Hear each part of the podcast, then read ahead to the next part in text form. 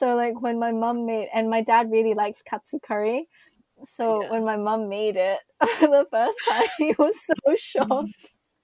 He was like, first of all, where's the katsu? And second of all, what are these diced things in the curry? Oh, that's hilarious. Hiya, and welcome to another episode of the Asian Narrative Podcast. I'm your host, Lynn, joined by my co-hosts, Satoko and Asaki. Here we invite you to our conversation on important matters including identity, culture and societal issues in relation to being Asian in the West. And in this episode we'll be touching on topics surrounding food and the role that it plays in our identity and our upbringing. So sit back, relax and enjoy. So the first question I'm going to ask is, what is your favourite food that your mum makes? So like your favorite Japanese dish, and also your favorite like westernized dish. So two favorite dishes. Well, the westernized dish, if I can start first, is anything to do with bread. I just love bread. Especially French bread, like baguettes. So anything. So basically, a sandwich is my favorite Western dish. You literally sound like Joey from Friends. He just loves sandwiches. Yeah, but a sandwich I think is like a potato. You can do so much with it depending on what you put in it. I saw a BuzzFeed, one of those articles, and it was like sandwiches around the globe. I'm like, I literally went through every single one. I was like, oh, that looks delicious. I'll eat that. And like it can be breakfast, lunch, and dinner? I would eat it for dinner. Yeah. Like if I could, I would have it for all three, but I feel like that's kind of overdoing it. So wait, you need to specify what kind of sandwich is your favorite sandwich. Ooh. Like a dish. I would say like specific. Ooh. That's a I like avocados and tomatoes and cheese and like stuff like I mean, to be fair, I really like just a plain cheese and tomato sandwich. I really like simple, that. It's nice. It's really simple. Or an avocado toast, obviously. It's a stupid time to do like this. It's really good. I'm all really hungry. Lynn's just like, oh yeah. Oh yeah. So good. Okay, so that's your favorite Western food. What's your favorite Japanese dish? I think one that my mum makes that I really like is fried chicken. It's like a specific kind of fried chicken. It's not like KFC. It's like, but she cuts. It's called karaage, and it's like basically like deep fried chicken, I guess. Except my mum, like normally it's really big. Like normally, like the ones you get in the supermarkets are quite big, but my mum makes them really small, like bite size, and she puts like a little bit more ginger and a little bit less soy sauce, so it's a little bit kind of more, a bit like gingery. And I really like that. I feel like it's different. It tastes different depending on the household. Yeah, I've tried so many different ones. Like my mom's, my grandma's, like my friend's family or whatever. They all taste different. Yeah. Ooh. Yeah. I think that's true. So that's mine. They all have different little like kick or different recipes to it. What about yours, Asaki? My favorite Western food, if I can't say like potatoes or like avocados, like if it has to be a dish.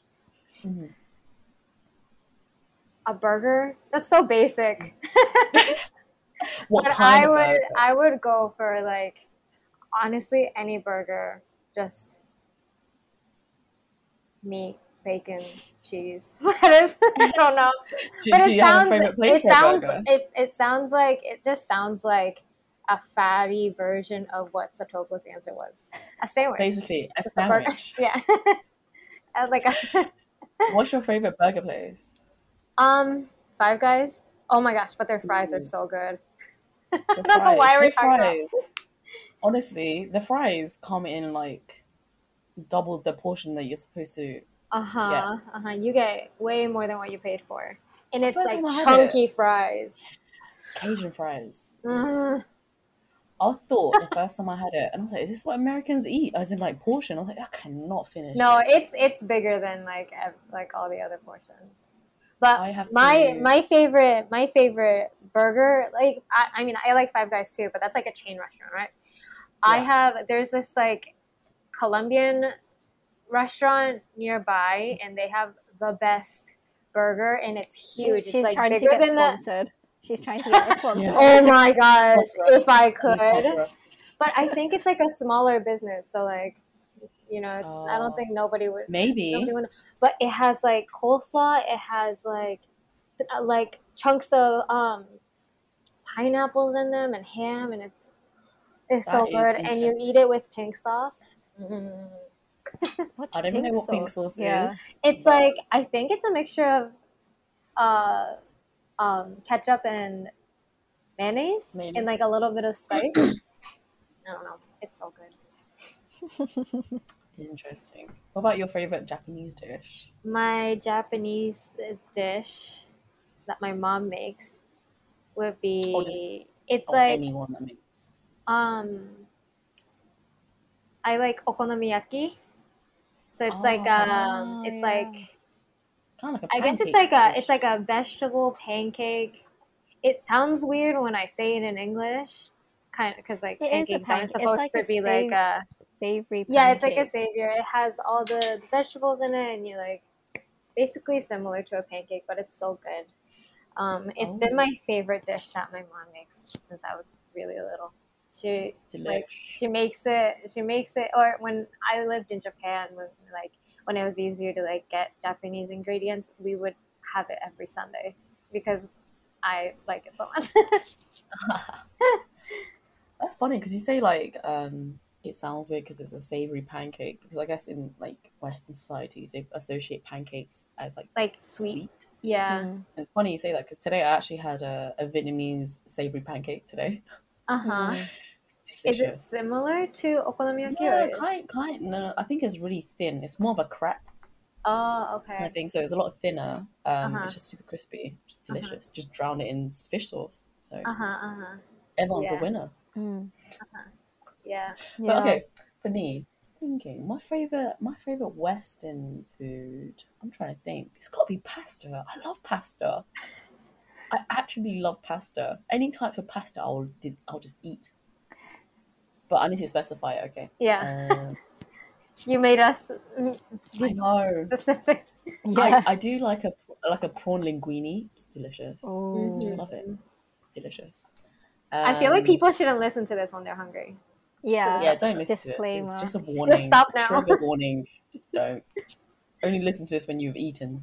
Yeah. Don't blame us if you order a crap load of food. Yeah. Do not send us your invoices. Yeah. My favorite Vietnamese dish. I'm trying to think what it is. Actually, it's kind of like a seafood noodle soup, and the noodles is kind of similar to like udon, but it's really really soft. It's like a lot softer. Delicious. Love it. Crab. What's it called in Vietnamese? What is it called in Vietnamese? I think it's called banh gan, which just translates to soup noodle. Soup noodle. I mean, literally so basic. Unless I've got that translation wrong. Yeah. Oh, it's funny because my little brother, he was like, "Oh, mom wants you to come home," and he couldn't type what it was called, so he did a direct translation, and it translates to like wet cake. He was like, "Mom wants you to come home to eat wet cake." I was like, "Okay, I'll come home." And do you know what they are? They're like the steamed rolls. I think they're called in Cantonese it's called chung fun. I don't know if you had it. It's like steamed rolls. It's like people eat for dim sum. They're delicious. So that's my favorite Vietnamese food. But I do like Vietnamese food, so that's quite hard. I like everything. Yeah, yeah. I love Asian food. No, like so I know that's such a generic thing to say. I know, but I just love Asian food. Like, yeah, same. But I think it's because it tends to be quite light, not too heavy. You know, you don't feel like you're in a coma, well, unless you eat like 10 baguettes. But I would say that like if you, because Japan has a lot of like white sticky rice, I would say that you can get into a food coma after that. Yeah, 100%. But like 100%. I think with Southeast Asian food though, it's definitely a lot lighter. Like I love Vietnamese food. I could eat so much. Unless you eat fried Southeast Asian food, then be in a coma. But we don't really have a lot of fried foods. At most, it would be like fried seafood, but that's not really heavy. Even if it's fried, it's still quite light. But what's your most disliked Japanese dish? I feel like if it's something that I don't like, my mom doesn't really make them because she knows that I don't like them. So I don't know what I don't like. That's so nice of your mom. Like, or maybe that's why I'm like a little bit picky. My mom's like, nope, you're still eating it. I'm like, okay, I would fine. Say I'll like I always had an issue with grilled fish, not because I don't mind eating it. Like it's not the taste or anything. It's just having to pick out all of the bones before I eat it and I feel like it's too much of an effort and I'm already giving up before I even eat and I'm like so when it's more like whole fish is really in it, so it doesn't really need to be grilled. Just grill. Well, we have like half, so the fish is cut in half and then you get the grill and then that half is grilled and so you get it and you can see the bones and technically like people who are really good at it can like take it all at once. I feel like I mean I have to because I don't like the skin either. Some people eat the skin because it's grilled. I eat the skin, so I need that's to take that's my favorite off. Part of this really like I take off the skin. I take everybody's skin. I actually only eat skin if it's like, I'm like you're not eating that, I'll take it.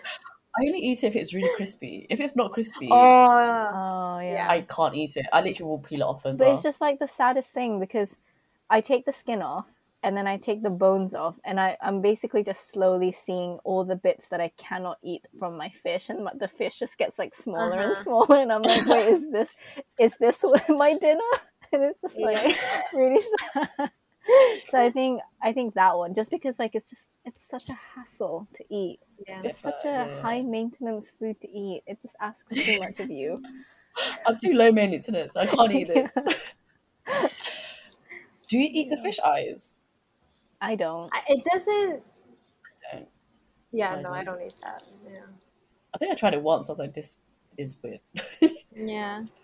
I think my dad. Yeah. Yeah, I was gonna say he doesn't want to waste any part of the like fish. So he's like, it's fine. I think that's a very Asian thing to do. Is definitely not wait. We can talk about that in a bit, but definitely no wastage for food. Yeah.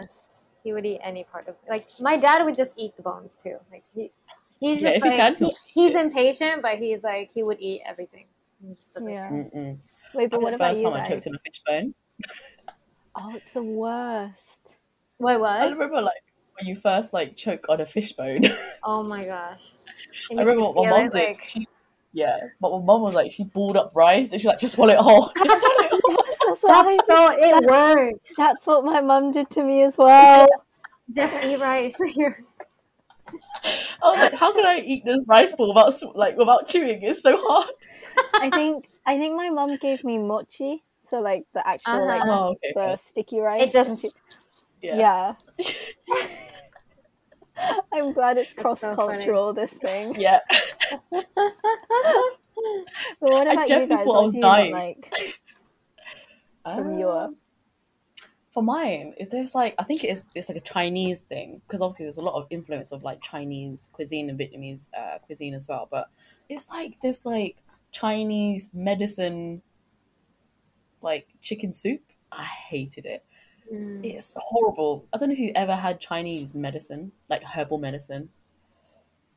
It's horrible. It's so bitter. It just tastes like the worst thing that's ever touched my mouth. Especially when it's like food related. I was like, why am I drinking this? But like, I've had herbal medicine before, and I just act it like it's like a tea, like a very very bitter tea, right? But having it in actual food that I need to consume with my rice, And like, I think this time, I remember, I don't know what age it was, but they just had a load of crap in it. And it had like really, it was really fatty chicken or something. And it was good for you. I was just like, ugh. I could feel like the film of like chicken fat at the top. I was like, ugh. Yeah, that. So basically herbal medicine chicken, which is horrible. Interesting. I have to look it up horrible. To see what it actually, what it's named. Don't do it. Don't do it. I would definitely not recommend. What about you, Asaki? I mean, she clearly doesn't eat what she doesn't like. So, yeah. I'm joking. I know one of the things that you guys mentioned in one of the podcasts with Dan was it natto? Yeah. The beans. Have you eaten it before? Yeah. So I like it. Yeah, I like them. Oh, you like them? So that's not even a... You don't like it? Okay. I think it's something... Natto is like something that if you're grown... If you like grow up eating it, you like it. I mean, there's... a lot of Japanese people don't like him either, but I think if you grow up eating it, you're used to it. And I think it's quite a similar thing. It's like a similar thing to in Southeast Asian culture is shrimp paste. That stuff stinks so bad. Like it just smells rotten because it's like fermented shrimp paste. It's horrible. It looks horrible too. And like when my mom cooks it, I was like, Mom, I don't want to eat that. Like I can't. It just stinks. But when it's in food, it tastes amazing. It tastes so good. But yeah, initially it tastes terrible. Absolutely shocking. I mean, it's not a dish, but you know, like that thing. I think it's called gari. Like the thing that comes with, like when you go to a sushi place and it's ginger. Like a yellow. Yeah, I don't like it's those. Ginger. Really? I can't think of any. I couldn't think of anything. So good. Like, what? It just. Well, I can't. It's just pickled ginger, isn't it? Yeah. I don't like pickles. Maybe that's why. I always take out the pickles out of my burgers.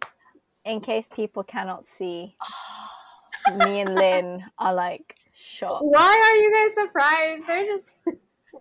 Asian food. I also don't like Asian cucumbers. So like all that is type of like. But that, do you know, that's actually a thing that I don't know if it's like an Asian thing, but I know quite a few people who cannot eat like those like cucumbers and watermelons and like the watery. Yeah. Vegetables like melons. Do you like watermelon? Oh, I don't like melons either. But I like watermelon. I don't know. Maybe that's like I don't know. That's interesting. That's so interesting. Maybe there is something. That's pickles, funny. Though. Yeah, it's such an Asian thing to have. It's a condiment. Like you have it on the side.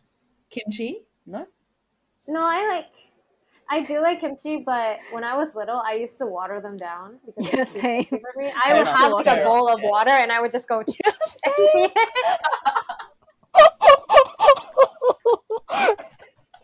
But I like the taste, but it's too much, you know. Yeah, so I get that. And I can eat it without water. That's so funny. That's hilarious. I don't do the same thing, but I get what you do. But basically, what I do, I put it in my bowl of rice, and I just kind of like just slather it away, so all of the sauce is gone. Yeah. That's so funny. Okay, cool. That's interesting. Okay, cool.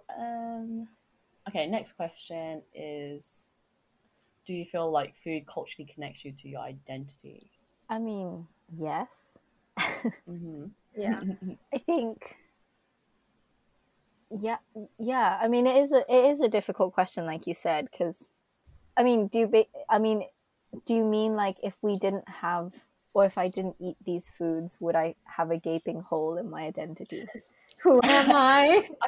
Do you know what? I think it's more of like, let's say, because obviously, okay, wait. Is food filling a void that is missing in my life? Or you have an identity crisis because you don't eat Japanese food? But it's more of like, because obviously people will see you as like Japanese, right? And let's say you were living in the Netherlands or in the UK and you just don't consume any Japanese food at all, but you still consider yourself Japanese. Oh.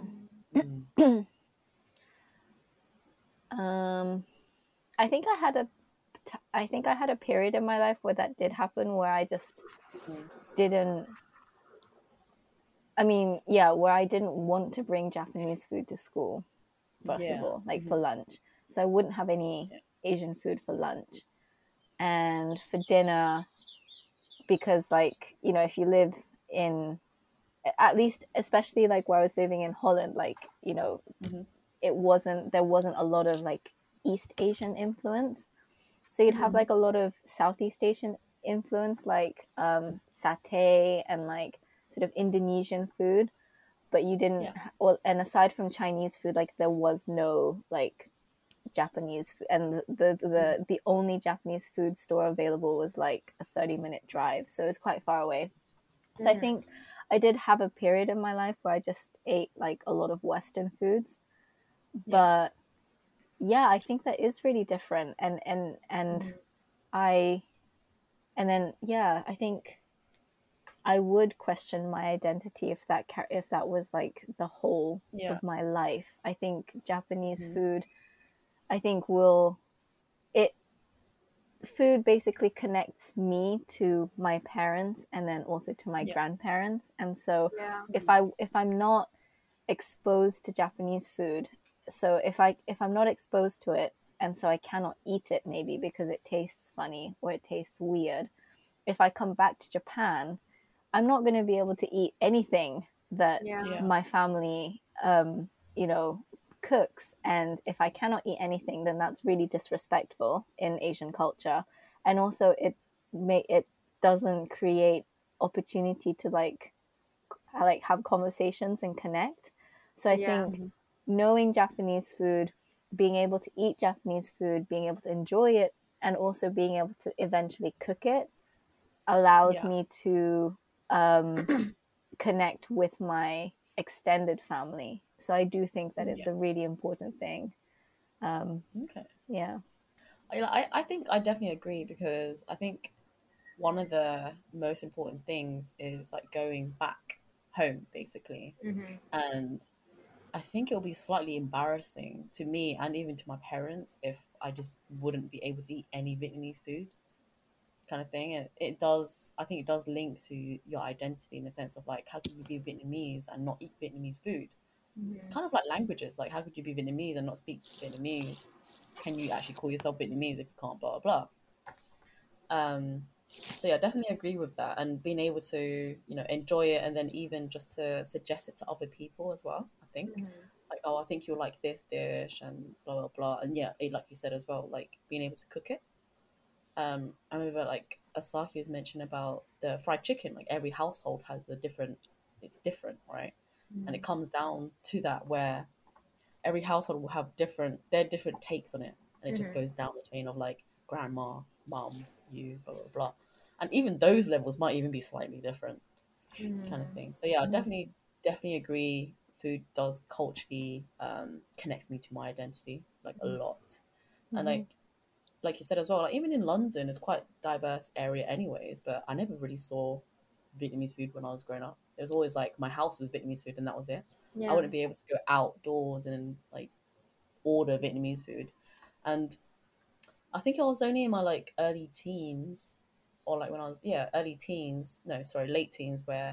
actually saw my first Vietnamese restaurant. I was like, oh my God, this is happening. It's happening. It was just kind of sad actually, because it turned out to be like a non-Vietnamese owned Vietnamese restaurant. It was one of those ones where it was like they went to Vietnam on a holiday, and then they brought it home to London. I get it, but it was not good. But I don't know if that's because I have a higher standard of Vietnamese food than other people, because I know what it's like, right? That makes sense. Yeah, so that's do you know what? That's another question I'm gonna ask later. But let me just not rant on that, please. Let's not. I mean, you could do a monologue and just do this. Honestly, it could be like a 5-hour monologue about that, and I'm okay with that. I'm realizing I've never been in a situation where I was like didn't have access to Japanese food. Like I grew up with my parents and up until college, and then I went to Japan for college, and I was living living with my grandparents, so my grandma was making food all the time. And then now I'm living with my parents, so my mom and my dad, they make food. And I'm moving away soon, so I'm trying to figure out, like, what I'm supposed to cook, right? Because I can learn from my parents, but it'll be Japanese, you know? So, yeah.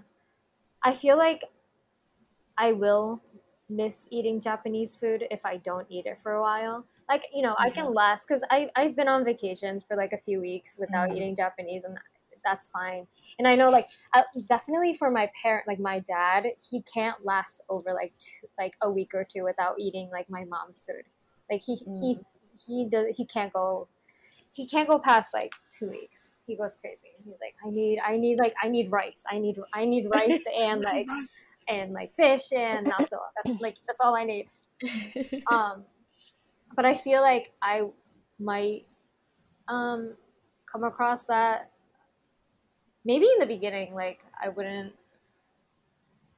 really, I don't know, because in the beginning, because I don't know how to cook. So I think in the beginning, I'm going to, like, buy a lot of food and not cook, but then I'm going to have to learn how to cook. And that's probably going to be from my mom, because who else am I going to learn it from? But yeah, I think food definitely has, you know, an impact in my identity, because when I told my mom that I was moving the other day, she was like, "What are you gonna eat? Like, you're not gonna be able to eat my food anymore. Like, are you gonna come back every weekend? Like, I can give you food." Like, that's all she cared about, you know. She didn't really ask what I was gonna do with my furniture. It's like, how am I gonna move in? Like, food was like all she cared about, and she was offering food already, and I haven't even moved out yet. So I feel like rather than food having connections to my identity, because identity sounds like a big whole area of, but I think it has a big connection to my family and my mom especially. So yeah, I think, like, food is just, it generally so significant in each culture. And, you know, Lynn also talked about, like, introducing food to someone else is also kind of a means to introducing your culture to someone else. I do think, like, you know, I am the same. Like, I would be able to last quite a long time without eating Japanese food, like, without eating rice. Like, it is possible. But I do think that, you know, if that's like a year or 2 years or 3 years, I think I would kind of think like, oh, wait, what? Like, yeah, I would not only crave it, but also kind of think, wait, not like, not to the extent of like, who am I? But I would kind of maybe question, like, oh, I haven't eaten Japanese food. Like, does that kind of question like my Japanese-ness?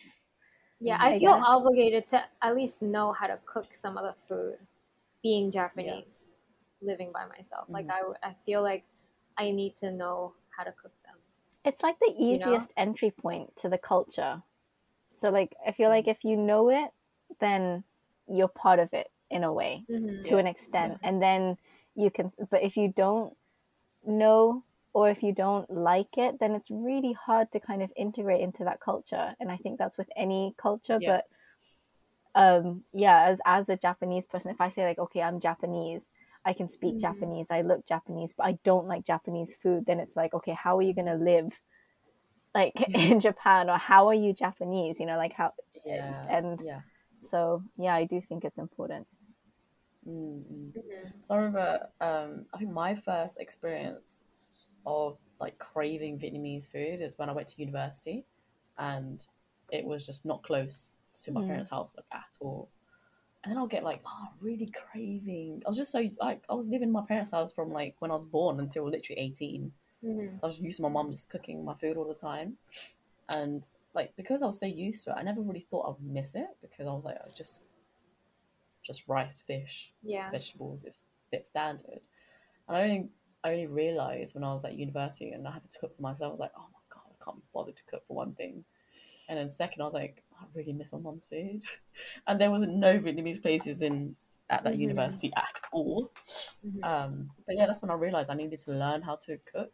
Yeah. Then, and I tried some of them. Just was bad. It was calamity, like terrible. And even if there was a Vietnamese restaurant, I feel like it's different from what you would get from your parents. So I've tried out some Vietnamese places in London, and none of them has really like matched my mom's food, but I don't know if everyone has that attachment to their mom's food. It's not to the to your expectation. Yeah, there's been times where like, oh, it's all right, it's good. Yeah, but to be fair, 3 stars. Your mom's cooking is like exceptional. She is like the chef. Yeah, basically. Yeah. But she caters food though, so I kind of give in. Oh. Yeah, so she's always been into food. And I could just slide into the next topic, but it's more of like, I think for Asian moms in general, Asian women, like love language is definitely food. And I think Asians in general, I'm not just saying specifically Asians, but obviously with our experiences, they're going to be Asians, but they do not show like verbal or physical affection to you like, at all. So I feel like their way of being like affectionate or appreciative of you kind of thing is through food. It's just unspoken rule kind of thing. I never really understood it until, I don't know, I think I was a little bit older, and then I realized like that's how my mom communicates with me kind of thing. And it just started when I was just, you know, studying for exams and stuff, and then she would just bring me literally cut fruit, like peeled, that's gotta be peeled first, and cut specifically, and she would just bring me like cute little, I think they're like cocktail forks or something. But yeah, like tiny forks, or like even just a toothpick, so I can not get my hands dirty while I study. Yeah. But yeah, like when I was talking about how I went to university and I'll go home for like a weekend or something, my mom would literally pack boxes of Vietnamese food for me. And yeah, she always just says like, oh yeah, you know, just bring this, bring that with you, and it would be like loads of Vietnamese like ingredients, like rice noodles and normal noodles, and just 10kg of rice. Like I eat it every day. I do not eat rice like that. But, yeah, definitely is one of my like love languages, and definitely like I think it is also one of my love languages actually. And someone did actually mention it to me, like food is definitely one of your love languages that they've noticed, and I'm just like thinking about it. I was like, oh, it is actually, and I think that is because of my mum kind of thing, and especially because I've moved out now, so I'm not at university. I live quite close to my parents still, and I know what my mum does. She'll just like call me. She's like, oh, I'm making this dish, and she knows it's one of my favorite dishes or one of my brother's favorite dishes. And she's like, yeah, come home. Yeah. It's quite nice, because I'm like, oh, she clearly misses me, or she just like wants to do this. Yeah. Like she'll make a fancy dish. You know, like the normal dish is just like rice, fish, or some sort of protein and vegetables. And that's just like I'm not going to go home to eat that random dish. I could just make it at home kind of thing. So yeah, that's not really a question, but it's more of like an acknowledgement. Yeah, but I feel like this like love language isn't, it goes both ways. Like I feel like, you know, moms especially cook food to show love, but they see that other people love them back by seeing that the food is, you know, eaten, and they're enjoying the food and they're finishing it. So I feel like one way for, you know, the rest of the family to show love back to the mom is like, you know, telling her that the food is good, yeah, and you're enjoying it, and just like enjoying the meal. I mean, like you have those specific words that you say, like acknowledgements before and after the meal, and I think that's really common in Asian countries, where like you can say it in Vietnamese, because otherwise I would probably butcher it. But like in Japanese, you first say itadakimasu, which is basically, it's not really thank you for the meal. It's like, okay, I am acknowledging I am going to start eating. Like I am receiving the meal, basically. I think that like that's a better wording for it.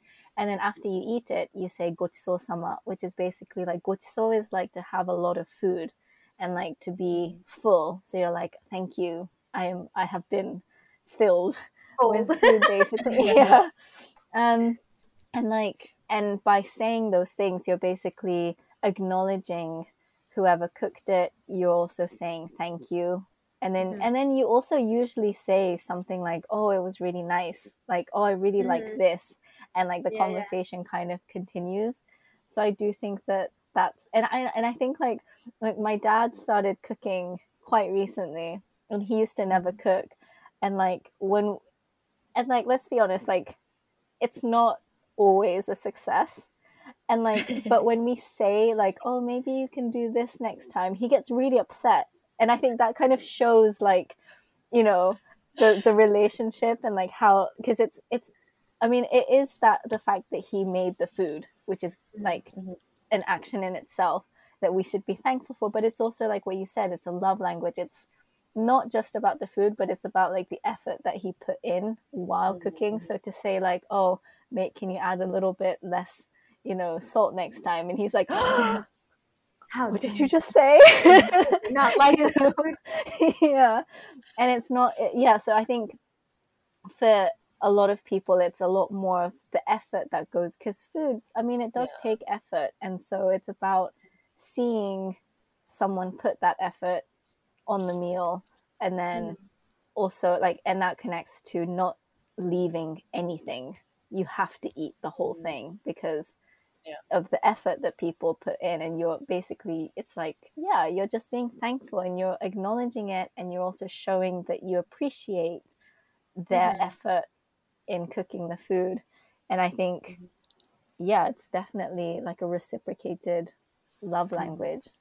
I was gonna ask, you kind of touched on it, but like, do you have any other like meal etiquettes at the table in terms of like dinner or any type of meal? You're not supposed to, like with chopsticks, you're not supposed to like grab the same thing at the same time.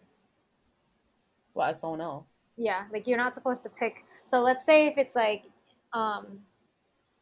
we share a bowl, like multiple bowls, and we like scoop it to our own plates. Like we're not supposed to like pick the same bowl at the same time. They're not supposed to touch. Yeah, they're not supposed to touch other people's. They're like, oh, you go. Like we can't all go at it at the same time. Oh, I see. Because there's like a like at funerals, that's how they pick up like bones. Oh. So and that's why you also don't like stick it. Chopsticks. Yeah. Oh yeah, I know that one. Mm. Yeah, it looks like incense sticks, right? Yeah, interesting. Yeah. You're also like not. I mean, that I don't know how it is in Vietnam, but like in Japan, there's so many really small etiquette things, especially related to chopsticks. Like you're not. When you use the chopsticks, like the back bits aren't meant to cross when you're using it, or like when you put them down, you have to put them down sideways and not lengthways. And also they're not meant to cross when you put them down, or like you're not really meant to like pick, I mean, they're not gonna like disown you if you do. Yeah. You know, but like if you're being, they're gonna understand. Yeah, or like you're not meant to like put, take two chopsticks in each hand to like pull apart something.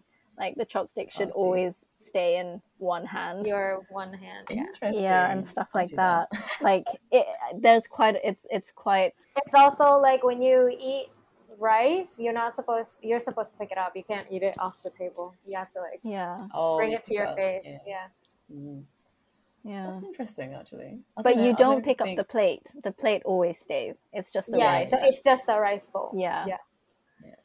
I think it's so weird. Like I do this unconsciously, and I'm just realizing these are all like things that like rules that people don't know. Like if they don't grow up with it. Yeah. It's quite a lot. I think we have some similarities, not so much on chopstick etiquettes, but.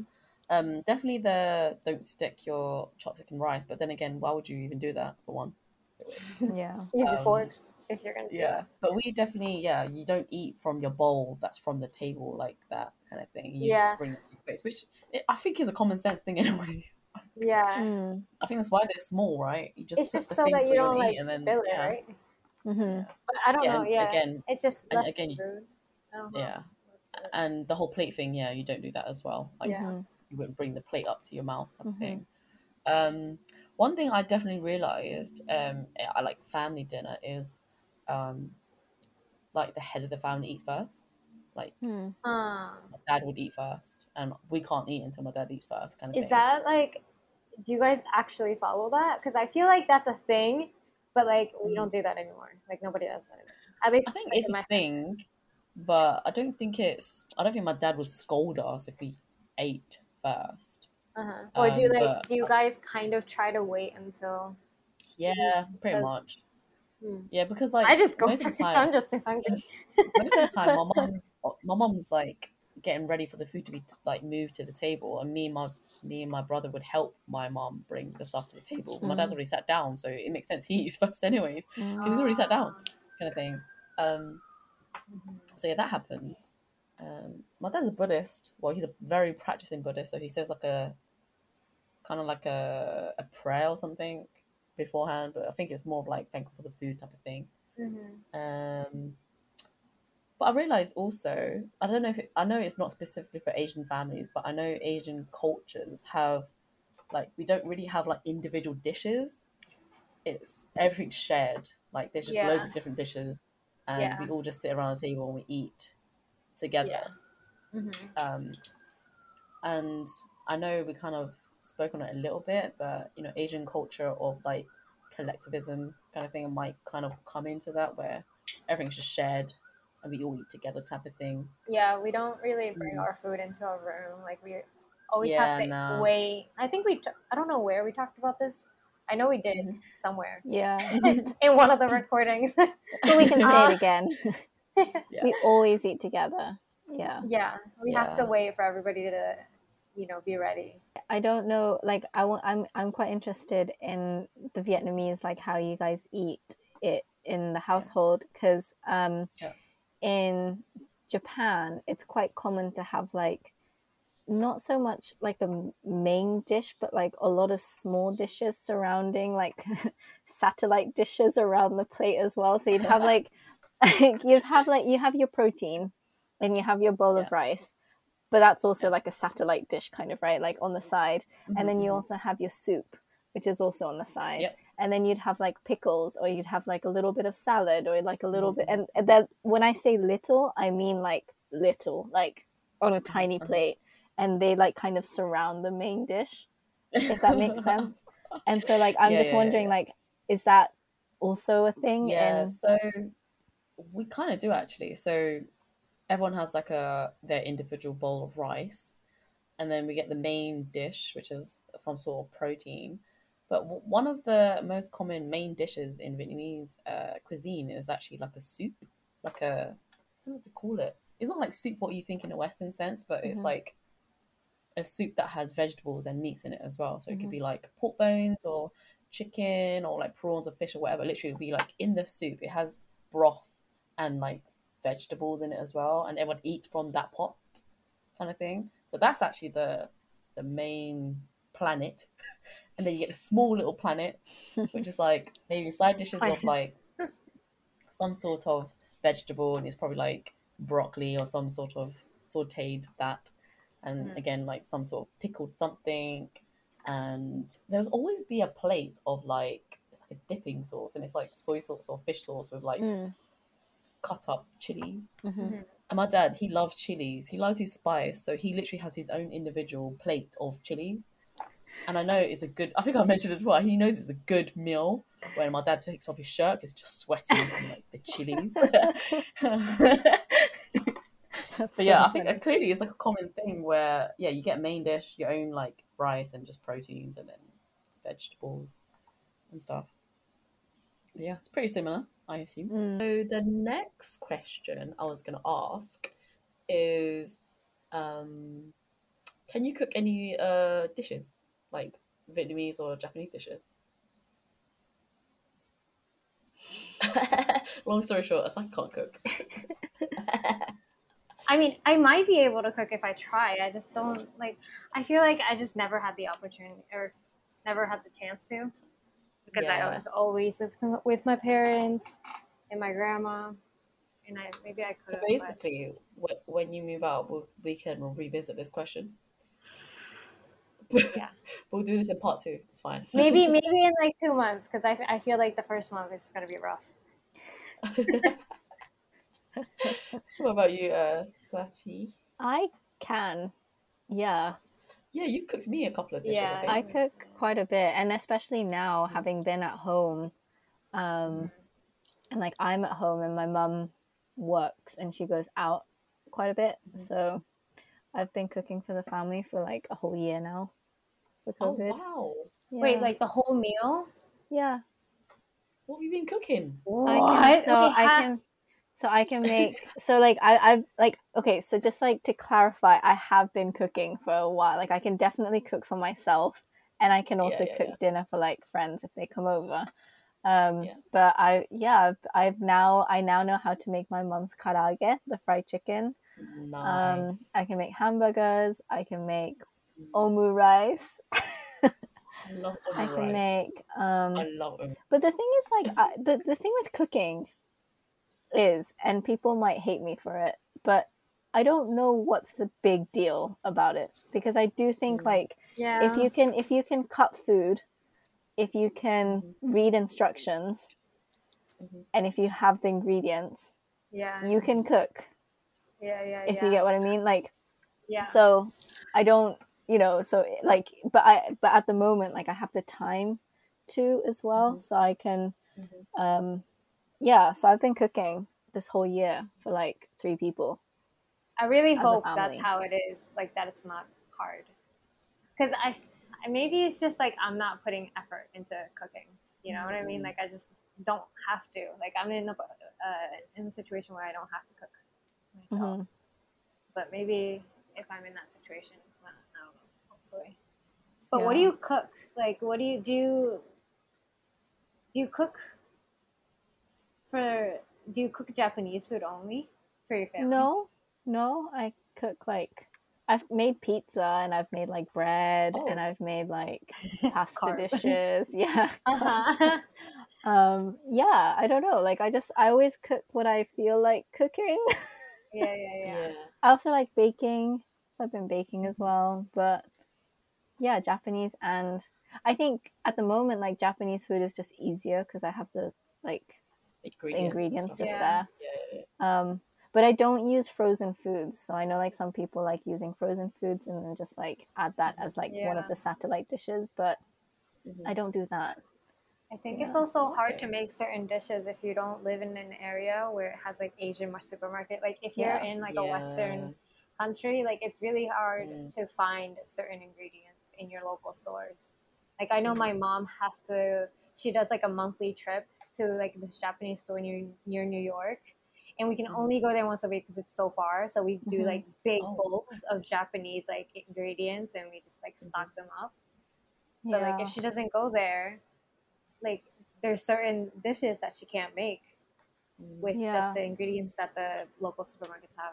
Like, I used to not be able to make Japanese food because I had this image of like Asian food being really complicated because there's a lot of sauces and like a lot of like ingredients inside. So I used to only be able to make like Western foods, also because like I did food tech, which is, I think, home economics. Home tech. Wait, oh yeah, I think it's home economics. In our school, we called it food tech. So basically, like, cooking in school, in high school. So like, I learned how to make a lot of Western dishes. But when I went to uni in England, the only present I got from my mum, like leaving present, was this like cookbook of like how to make really simple like Japanese food. And like, that was like my go-to thing if I was gonna make Asian food, like Japanese food. And it was really like, that was like my entry point, I think, to cooking Japanese food. But I don't know how to make like Korean food or like Chinese food or like Vietnamese food. I just know how to make. I get that. I think making like Japanese or Korean food, etc., I think my fear is like, I don't know if this is even supposed to taste like this, just because, you know, you're not familiar with it so much, right? Yeah. But the only thing you can compare it to is if you've had it in a restaurant or something, or you've had it somewhere else, like, I think it tastes like this, or close enough. Yeah. But yeah, I definitely agree with Saki. Like, you can't really cook those dishes if you don't have the resources. And like, at the moment, I live in an area where there's like, I think there's like 4 or 5 Asian supermarkets around me. So I can easily just go pop out and get the rest, like, ingredients that I need to make these like Vietnamese dishes. But to be fair, when I was at university, there was an Asian supermarket. Do you remember? There was actually one. Yes, one there was. Yeah, but it didn't have any Japanese things. It was like, yeah, I think the only thing they had was probably like sushi rice or like soy sauce. Yeah, soy sauce. Yeah, there wasn't that many Vietnamese. To be fair, it was just mainly Chinese food there, but it did the job, I guess. Yeah, ish. Which, to clarify, I think is like a really important thing to clarify. It's not the same. Like, I know that a lot of people who are maybe not Asian might have this image that, oh, it's like jasmine rice or like sticky rice, and just kind of 2 categories, different. Or like fish sauce and soy sauce. There are so many things within that those categories that are completely different. So I know that when we say like Asian supermarkets, it's a very generic thing of like Asian supermarkets, but a lot of the time they stock, obviously, like the majority are Chinese food sources because of like the population is different. Yeah. But just because it's an Asian supermarket does not mean that it has any like Japanese food or like Vietnamese or like Korean. Yeah, I think that's really interesting as well. So my mom makes these like omelets with so it's like a, you know, like what Satoko said, omurice. Yeah. So my mom makes omelets with, instead of the rice, she puts ground beef in it. It's like eggs with ground beef underneath. And I thought that was a dish that everybody knows. And I thought that's what an omelet was. Like, I didn't think omelet was just eggs. I thought omelet was eggs with ground beef, and then omurice is eggs with rice inside. Yeah. So I thought that was what everybody knew. And apparently it's a recipe that my grandma taught my mom. So cool. And I was like, what? And it's like one of my favorite dishes that she, aside from okonomiyaki. You need to learn how to make that. Yeah, and she says that it's so easy, but it's like, I totally thought it was like a known thing in Japan. Yeah, but it's just my grandma and my mom. So when did you discover it wasn't like 2 months ago? How did you figure out? How did I figure out? Oh, I think I was trying to look up a recipe online and I couldn't find it. And I like talked to my mom about it, and she was like, "You're not gonna find it online." This is like what my mom told me or something. So I was like, funny. "What?" That's hilarious. But it's like quite funny. Is there any family favorites for you as well, Satoko? Like a family recipe, like brought down to generation by generation. I don't know. I know that my mom. My grandma, from my dad's side, would teach my mom how to cook certain things the way my dad likes it when they first got married. Because, like I said, like I think every household or every person has their own way of making certain things. And like my grandma obviously knows how my dad likes it growing up. So like she taught my mom how to make those things like in a certain way, and I feel like that's like a way of like bonding for them as well, to like how to show love to my dad, I guess. I don't think that answered your question. I remember there was like an inside joke between my parents and my grandparent, like my grandma, where I think on my mum's side, so there's like a dish called katsu curry, which I think I'm sure a lot of people are familiar with. The katsu, which is like the fried pork, is meant to go as like an actual like fillet on the rice. But I think on my mum's side, they used to like cut it up and like dice it up and just put it in the curry. and so like when my mum made, and my dad really likes katsu curry. So when my mum made it for the first time, he was so shocked. He was like, first of all, where's the katsu? And second of all, what are these diced things in the curry? Oh, that's hilarious. But yeah, that's something. But I wasn't there. Oh, can you please tell me that your mum still serves it like that? No, my mum refuses to cook it. No, she refuses to cook it. She's like, you want to eat it, you can go out. She got offended by the suggestion. Like do you know what? The pettiness level is so high that I want to strive to be that petty. I love it. So you know what? You want katsu? Make it yourself. That's so funny. But the thing is, like, it's so petty because she's the one that's doing it wrong. Like, this is how I like it. This is how I've been making it. Yeah. You don't like it, you can leave. Satoko, please learn how to make it like that. Yeah, like chopped up. I actually beg you. You have to keep that tradition. When you come to London, 100%. When you come to London, I want katsu cube. Okay, katsu cube curry. Okay, that's what we're calling it. That's so funny. Yeah, that's definitely one. You have to. Yeah. I'm trying to think of mine. To be fair, I can't think of anything because again. It might be one of those things where I think it's a normal Vietnamese dish, but it might just be my mum's special kind of thing. I know there is like a noodle dish. It's like a crab noodle dish, I think. Mm-hmm. And I think that's been passed down, like my mum and their like her sisters and my grandma and stuff. Mm-hmm. Because when I went to Vietnam last time I went to Vietnam in 2016, I think my aunt still has like a food store. Like just in front of her house, and she still makes the same noodle dish. And I was like, this is like crack. It's so delicious. It's so good. But yeah, it's probably that. I don't have a funny story that I know of at the moment about it. But yeah, actually, so funny. Now I'm really craving katsu curry. Yeah, katsu curry. No, I'm so specific when it comes to food. I love katsu curry, but I won't. I don't eat just curry because I love meat. So my mom knows it, and she never just serves curry. She always serves it with katsu on it, but not cubed. On it. Oh, that's you know what? That's just actually reminded me. How was your relationship with food when you didn't like food? Like it's different. No, like a specific type of food.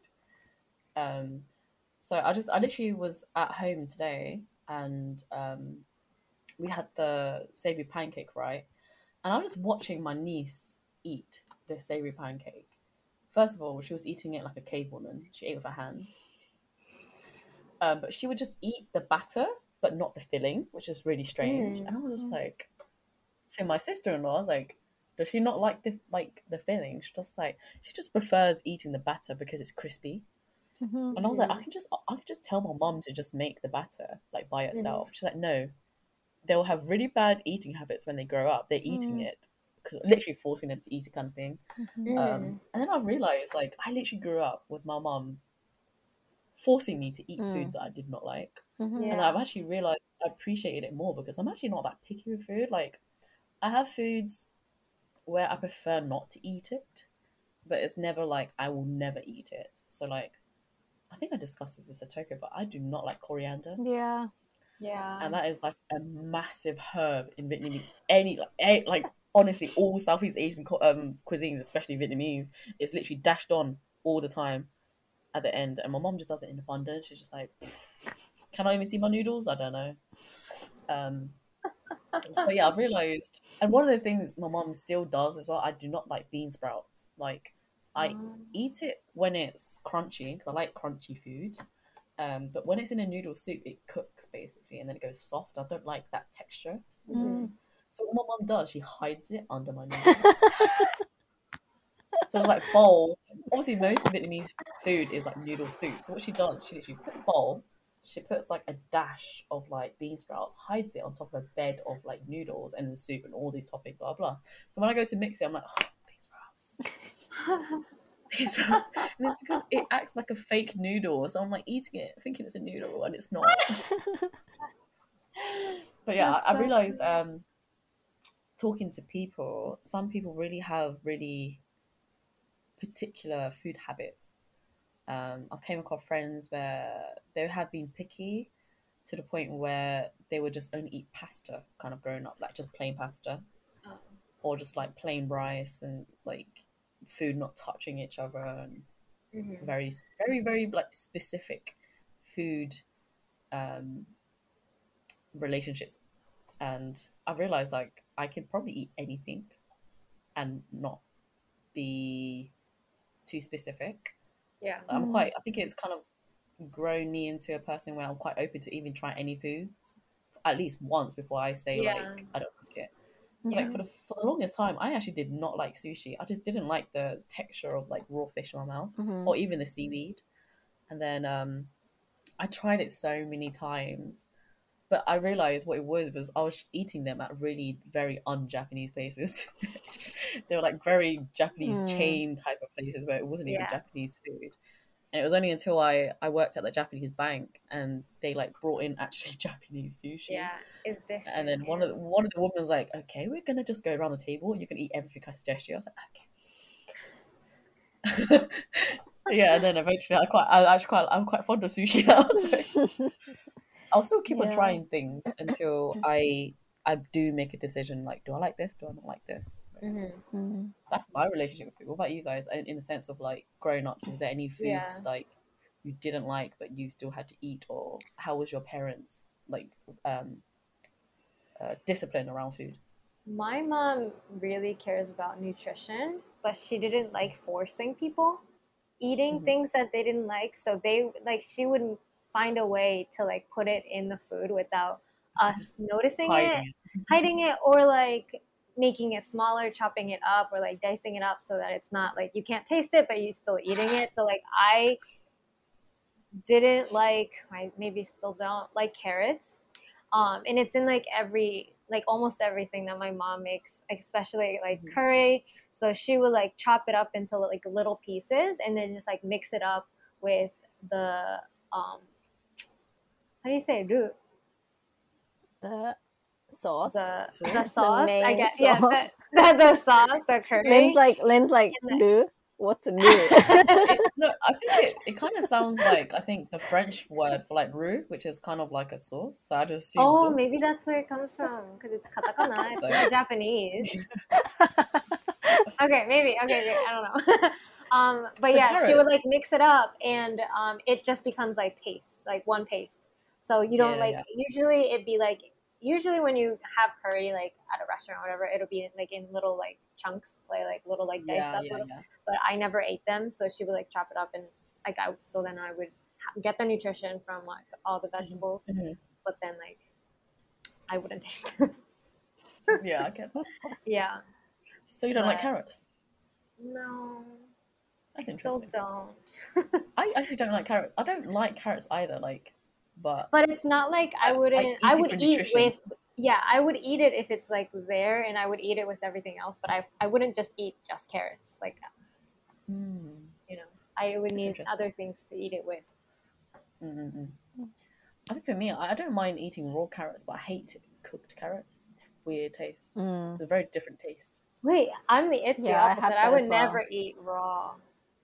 Really? I like raw carrots. I tried it and I was like, feel so good. Very.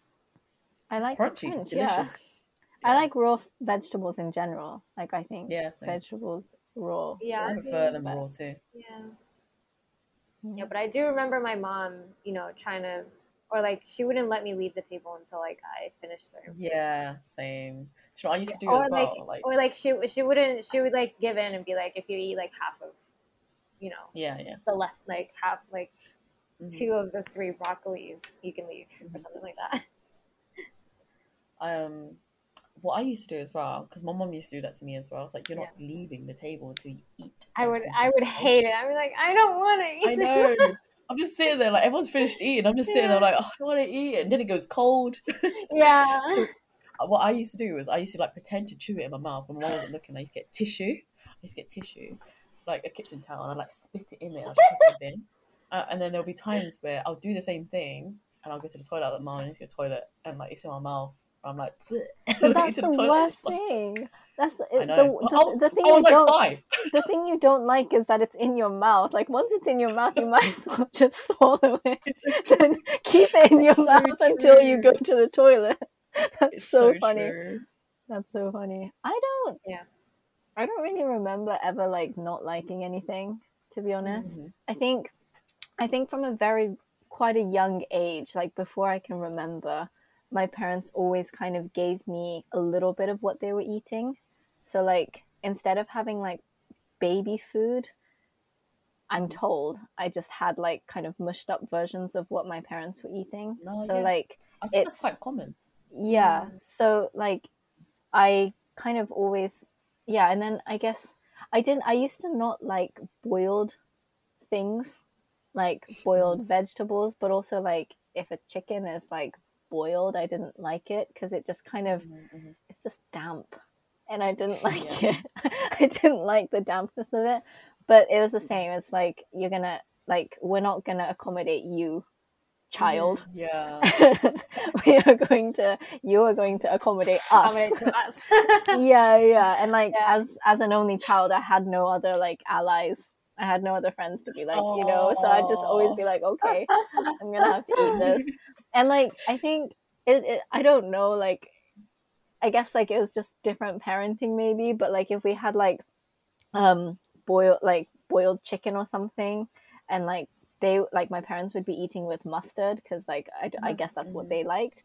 And I'd be like, I don't like this, and they'd be like, try it with mustard. I'm like, you're giving a child something really spicy, and like I'm not gonna like mustard, you know. And they were like, no, you just put it on until you don't like, you know, taste the damp chicken. And I'm like, this is just making it worse. But I would have to eat it, and now I have to eat it with like loads of mustard on it, and I'm just like, what is this? You made it worse. It was okay before, but now you made it worse. But then like growing up, like I always feel like I'm interested in what other people are eating more than what I'm eating, and so like even if I don't like it, if like a friend or my parents or anyone is eating it, like I would try so hard to like it that eventually I would like it. So like coriander I used to also really not like, but now I love coriander, like because I tried to eat it so many times, and I forced myself to like it that I do really like it now. Or like I can eat both. Yeah, so like even because I remember when I was a kid and I went to school, and you have to choose, like this is like kindergarten, so like I'm like 6, and they're like, oh, do you want milk or do you want chocolate milk? And that was like your two options because it's you know, for drink. And I wanted to drink milk because I didn't really like chocolate milk, but everyone else was drinking chocolate milk, so I said chocolate milk, so much so that every day I would be forcing myself to drink something that I don't actually want to drink. But because everyone else was doing it, I drank chocolate, and then now I do like chocolate milk, so I like train myself to like I think that's what it is. It's like resilience, like no. That's like literally with the sushi. I was like, I will like sushi. I'll still continue to eat it even though it makes me I think the resilience taught me to like eat all the things that I don't prefer first, so then I can enjoy the food at the end. I do that so too. I can finish everything. I still do that now. Yeah, I do that too. I leave like the perfect bite at the end, and if somebody takes that, like part of the last bite, I get furious. Like that's I've been saving that bite for the whole meal. You're not touching that. You know what? It just reminded me when you mentioned about like food in school. So I went to like a Japanese school, like in Japan, like no international whatever. For 3 years from first grade to third grade, and I remember. Like kyushoku is like lunchtime in Japan is like a big thing, right? And teachers would not let you go to recess if you don't finish your food. Like, you are left behind in the classroom trying to finish all your food, right? And there's like, you know, there's a few people who like, you know, are picky and don't like, you know, and they're always stuck in my classroom where, while everybody else is like, playing outside, you know, and I felt so bad. And I had like one friend who like was very picky and didn't like almost like half of the food that they always prepared. So we would like secretly give each other things that we don't like, and it would be like, we'll do like a trade-off. We'll be like, I'll take that, you take this, so we can go to recess. But I feel like the whole like, you know, like you have to finish your food thing is like taught in school as well in Japan. Yeah, it's not just like that's another thing that we touched upon of like food wastage, and it's not just you know it's not, and it, you know, and it's not just leaving stuff just because it's also like manners, but also we tend to eat everything. Like if we have fish, you can eat all the majority of the things, and stuff. Agreed. And I think that's, you know, some people might think that's really weird or disgusting, but at the same time, like if you think about it, it's really quite economical. And like, I agree with that. I think what was it? I think the day my mom tried to teach me how to fillet a whole fish was a day I was like, Mom, I'm just gonna buy a fillet fish. This is long, but they definitely don't waste anything. Yeah, like my mom would even like she taught me how to even prepare like a whole chicken, and she was like, oh, you can use bones for like broth. I was like, well, I usually would just throw this away. Yeah, and I've like grown so many habits from my mom where nothing goes to waste like at all. You can use something for something, even if it's not for consumption, like direct consumption kind of thing. My mom uses like, you know, when you peel like cabbage leaves like at the very outside, or like the outside of spring onions or whatever, or onions that you would normally throw away, she would like put it together and make a stock out of it. It's so weird. Out of it? Stock like for soup. Like vegetable stock.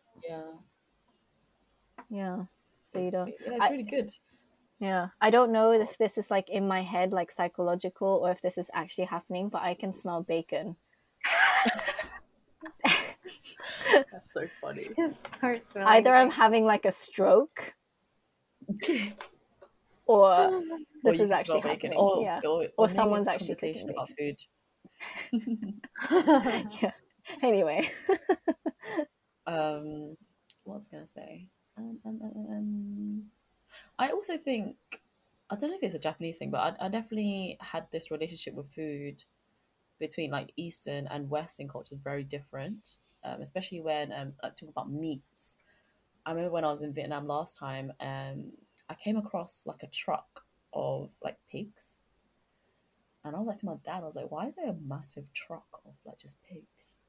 And he was just saying like, oh, they're all gonna be slaughtered. I was like, huh? And then, like, when I went to, like, wet markets, I've realised, like, you see the things that supermarkets don't show you. Like, you go to a supermarket and you can see pork, you can see chicken, you can see, like, fillets, basically, where it doesn't have eyes, it doesn't have arms, legs. Like, you don't associate it almost as an animal. And I think for me, it was like, I felt really bad consuming this, like, meat, because I was like, I literally saw you. Mm-hmm. With eyes and a head and legs and arms and etc. And I think, I don't know if it's the Western culture thing, or maybe it's because it's like a developed country, so you don't really see the countryside-esque of meats being prepared. But I was vegan for a while. I just couldn't handle the association of meats basically being prepared like that, and even fish basically. I know that a lot of people just like try to make sure that everything is eaten, you know, just don't waste anything. If they do continue to eat it, exactly. Let me do one more question, because I don't want to edit a 3-hour podcast. Okay, so this is going to be a good one for the last one, but how do you feel about westernization of Asian food? It's like Japanese food. How long have we got now? This can be a 5-hour podcast if you want. Just this question. How do you feel about it, Lynn? I can talk about it because I guess I kind of mentioned it slightly with the first Vietnamese restaurant I saw in London. So it's called pho, which is one of the traditional Vietnamese dishes. And I gave it a try. First of all, I didn't know it was owned by like non-Vietnamese people once. So I just went to try it, and I ate it, and it was awful, to say the least. I tried the actual pho, and it was bland. It just tasted like hot water, which is very hard to do. I don't really know how that happened. But they didn't have any. I don't know if Japanese food have it, but we have a lot of like sauces or condiments or basically additions to basically personalize your dish. So you have like chilies on the side, or like herbs, fish sauce, sriracha, blah blah, all that. Because it was bland, I tried to dress it up, but they didn't have any sauces. I was like, this is bad. This is a bad place. So I went to Google it, the place, and then that's when I realized it's not owned by Vietnamese people at all. Mm-hmm. But then I also came across an article where they tried to trademark the word pho in all Vietnamese restaurants. So that was very interesting. I remember speaking to my mum about it, and she said like she kind of gets why it would be catered to Western palates. Mm-hmm. She said like it might be too spicy for them, too flavorful, too salty, blah blah blah. But I was like, it's not really Vietnamese food then if you water it down. Yeah, you know. And even to this day, I can't really recommend a Vietnamese restaurant because maybe one, I don't try too many, or two, they're just not good enough for me to even recommend. Yeah. To people. But like even without just Vietnamese food, I know Chinese food is so different to what actually Chinese food is. Yeah. Yeah. Like, I think Chinese food in Japan is very different to actual Chinese food. Too different, very, and also different to American Chinese food. Yeah. Really? Yeah. Probably. Yeah. Interesting. I actually I don't like Chinese food. I haven't found a Chinese food restaurant or any dishes that I like. Mm-hmm. But I am 99% sure it's because I haven't ever eaten actual Chinese food. Yeah, agreed. Yeah. So like I also was in that space, but then I went to Beijing, right, for 3 weeks. And then I ate authentic Chinese food, and I was like, this is not what they serve back in the UK at all. And I think Chinese people know that as well. Like, it's westernized Chinese food. Mm-hmm. It's takeaway Chinese food. Yeah. Kind of thing. So, yeah, when I had this discussion with Mom, she gets it. She was like, the Chinese food and Chinese takeaways is not Chinese food. Like, everyone knows that. Yeah. Like, you don't have... Like, they even serve, like, omelettes and chips and stuff. That's not Chinese food. It's not Chinese food. Yeah. But yeah, oh wait, also, this is really interesting. I went to a food market during work lunch once, and I didn't know what I was like feeling, and then one of my colleagues was like, oh, there's a Chinese place, and I was like, actually kind of feeling noodles, I don't really mind. And then I looked, and it was ran by like non-Asian people basically. Yeah. It might be a biased thing for me, but I automatically thought it's not going to be good. Like, it was an automatic thing. And then one of my colleagues just said like, oh, that's a strange comment to say. And I was like, why? And I was like, that's an assumption that you're saying non-Asian people can't cook Asian food correct. And I was like, yeah, pretty much. I said like, I grew up with Asians cooking Asian food for me, and it was good. And I've had Asian food being cooked by non-Asian food, and it was terrible. Mm-hmm. I'm not saying obviously that's a general thing, but it's just with my experience. Yeah, it's not been great. It's just not been good. Mm-hmm. Yeah. What about you guys? How do you feel about Western Japanese food? Whenever I see a Japanese restaurant in America, it's always sushi and nothing else. Like, I only see things. And I feel like Western people, like Americans think that sushi is like the only thing we eat because of that. Mm-hmm. So I feel like I can never go out and like have Japanese food. I mean, like, Sometimes there's like ramen, but I mean, it's very different from, you know, the ramen that I know. So I never get those. And whenever I do, it's so expensive.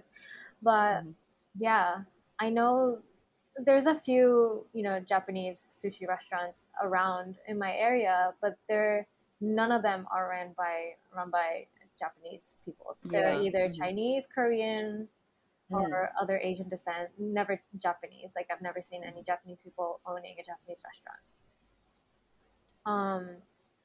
But yeah, even with like sushi, like the sushis that we have here is not like, we don't have California roll, dragon roll. Like, what is that? I mean, I like them, it's good, but I see them as a different dish than like sushi I know in Japan. It's like a whole different dish.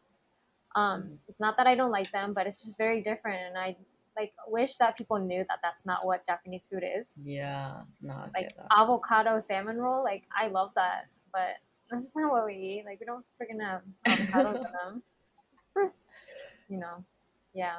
That's interesting. Yeah. I mean, I think the issue for me is not really whether it tastes good or tastes bad in the West, because I think that's just, you know, it, in a way, like, I'm grateful that people are trying, because then it allows like people who otherwise wouldn't be able to go to these countries, like who have no accessibility, to have a little bit of like a little bit of taste of like what other countries eat. And like, in all honesty, like I would do the same. Like, if I don't have the opportunity to go to Africa or Latin America, you know, so yeah, I would go to a Mexican and assume that this is what they eat. And like, you know, and it tastes of it. Yeah. And maybe it's not the same, you know, kind of tacos or whatever. Like, I don't even know if they eat tacos there. Maybe they don't, but like, you know, but at least I get to taste a little bit of it. And so so like, you know, in that sense, it's nice and it's good. The only issue, I wouldn't say the only issue, but one issue that I do have is that those, like the westernization of Asian food in Western culture, in the West, means that that's the only, people assume that that is all we eat. Or like, that's the only thing we eat, or that is representative of our food. And the issue that I have is that then when people, it's like if you see Japanese restaurants and they only serve Californian rolls or different kind of sushis, that is what they expect, or that is what they assume Japanese people eat. And when they come to my house, or when they come to Japan and they see like, we eat other things, and it's like, oh, what is that? And like, they get kind of grossed out, or like surprised. That for me is an issue, because it's like, then you're clearly not really understanding what we are eating, you know.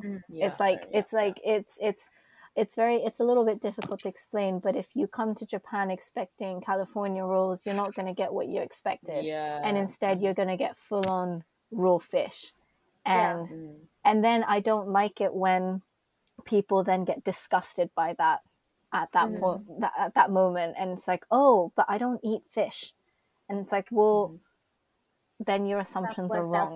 Because that's what people eat in Japan. Or like, oh, I don't eat like the fish's head, or like, I don't eat this, and it's like, well, you can't. You, based on your own assumptions, you cannot say what you can and cannot eat when you go to that culture, you know. And so like, that's the issue that I have, is that it creates a very just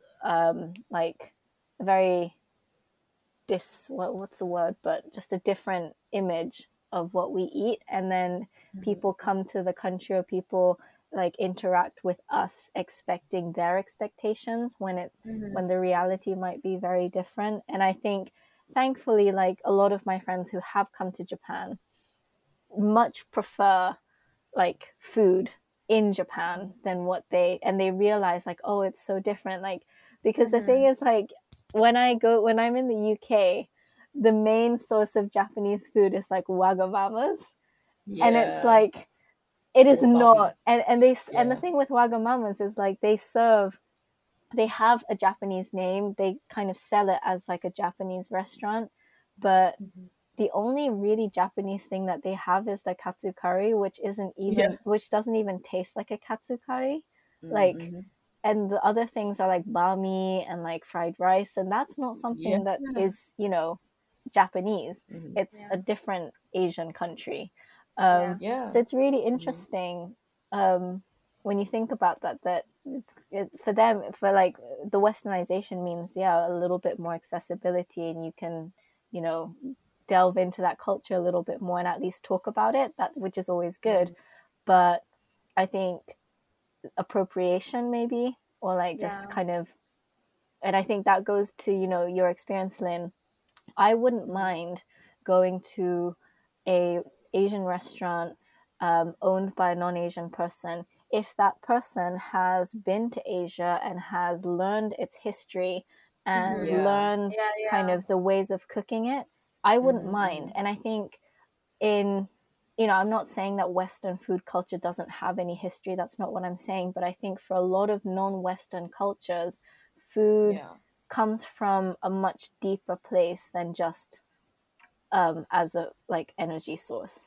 Like it comes from, you know, we talk about passed down from generations, but we also talk about how it relates to the environment, because each region has a different food and the history, like how this all came about and like where it came from. And like, so if someone understands all of that, then I wouldn't really mind so much. But if it's just about, oh, okay, Asian food is the trend right now, let's drink green tea and have sushi along with like quinoa, it's like that's a little bit like maybe you're not quite getting it. But I think Vietnamese food in London is not great in my opinion at all. Vietnamese people in London, they go to Paris, they go to France to eat Vietnamese food. There's just such a massive population in France, and the best Vietnamese food outside of Vietnam I've had is actually in France. It was so good. I wouldn't even say on par with my mom's food, but I would never tell her that. Mom, she won't be listening to this. I don't know why. I was going to put a warning. Mom, I'm lying. Or if my brothers are listening, don't tell Mom. But I think that's with like, you know, appropriation is what we need to be a lot more careful of, I think, just in general. Yeah, I think definitely with like the trend of food, I think like the TikTok generation and Instagram has like exacerbated trends, especially with vegan food. Like a lot of vegan food actually stems from Asian history, Asian like roots, like tofu and seitan, like soybean, just soy, anything. And I don't think people even understand that. They just think just vegan food is vegan food, and they might even associate it with just Western food. And people think like in Asia, because we consume a lot of meat, that they think is just not vegetarian like at all. But Vietnam, most of the population is Buddhist, and they're pretty vegan basically. I think when I was there, every Sunday they eat vegan, and I was like, oh, it's interesting. But there was a lot of really good food, and that's when I came across jackfruit as a meat instead of fruit to eat. It was good. Isn't it really hard to go vegan in Japan? Because there's a lot of like, or like I tried. A lot of, like, I mean, I lasted for like a year like and a half, I think. First, it's like hard to get the ingredients and also expensive. But like, there's a lot of like meat or like fish stuff in like sauces and like. Yeah. So it's really hard to. I heard with Japanese food, like not in Japan, but like being vegan with Japanese food. I remember, Satoko was telling me she's vegan. She was like, meat is cheaper than vegetables. So like, going vegan is so expensive. I remember you and Mina were like, just complaining about how it's like hard it is to go vegan or vegan. We were like eating like raw vegetables for like just vegetable sticks, like carrots and cucumbers for like a year. No, that's literally Asaki's nightmare. Cucumbers. Like, Yeah, but like talking about trends though, I feel like I'm guilty of that too, because like, you know, quinoa is trendy, or like couscous is trendy, or like those kind of Eastern, mm-hmm. like Moroccan or like, you know, Latin American foods are trendy in some cases, but I'm pretty sure that I do not eat it in the right way. Like I have quinoa salad, or like I just like kind of put everything together and I eat it because I'm told that it's healthy and it has health benefits. But whether if you know, someone from Peru sees what I'm eating, they'd probably cry and they'd be like, that's not how you make it, you're butchering our food, you know. So like I feel like I'm guilty of that too, and I think it would be nice if we see like recipes online that come with the actual kind of where it came from and like the people, and like more a better accessibility to foods that indigenous people actually eat and how they eat it and stuff, and that would be really nice to see as well. I think it could be also celebrated, right? Like more people eating tofu and not like grossed out by tofu and stuff. So I think there's always obviously both sides to it. There's that you know, the appropriation side of it, but then there's also an actual appreciation of you know, different or unconventional foods that you're probably not used to in your diet. I think if people represented it as it is and the way it should be, you'd have a lot less misunderstanding of what it is, because it's like at the moment it's like, well, that's, you know, people not from your culture are saying that's wrong, and it's like, well, it's only wrong because it was misrepresented in the first place. But if it was represented correctly, then you wouldn't have this misunderstanding, I think. You know. Thank you for listening. If you want to connect with us, find us at our Instagram at Asian Narrative Project. And if you want to share any of your stories, send us a message. We'll be looking forward to hearing from you. And in the meantime, tune in for our monthly episodes and make sure you share it with your friends.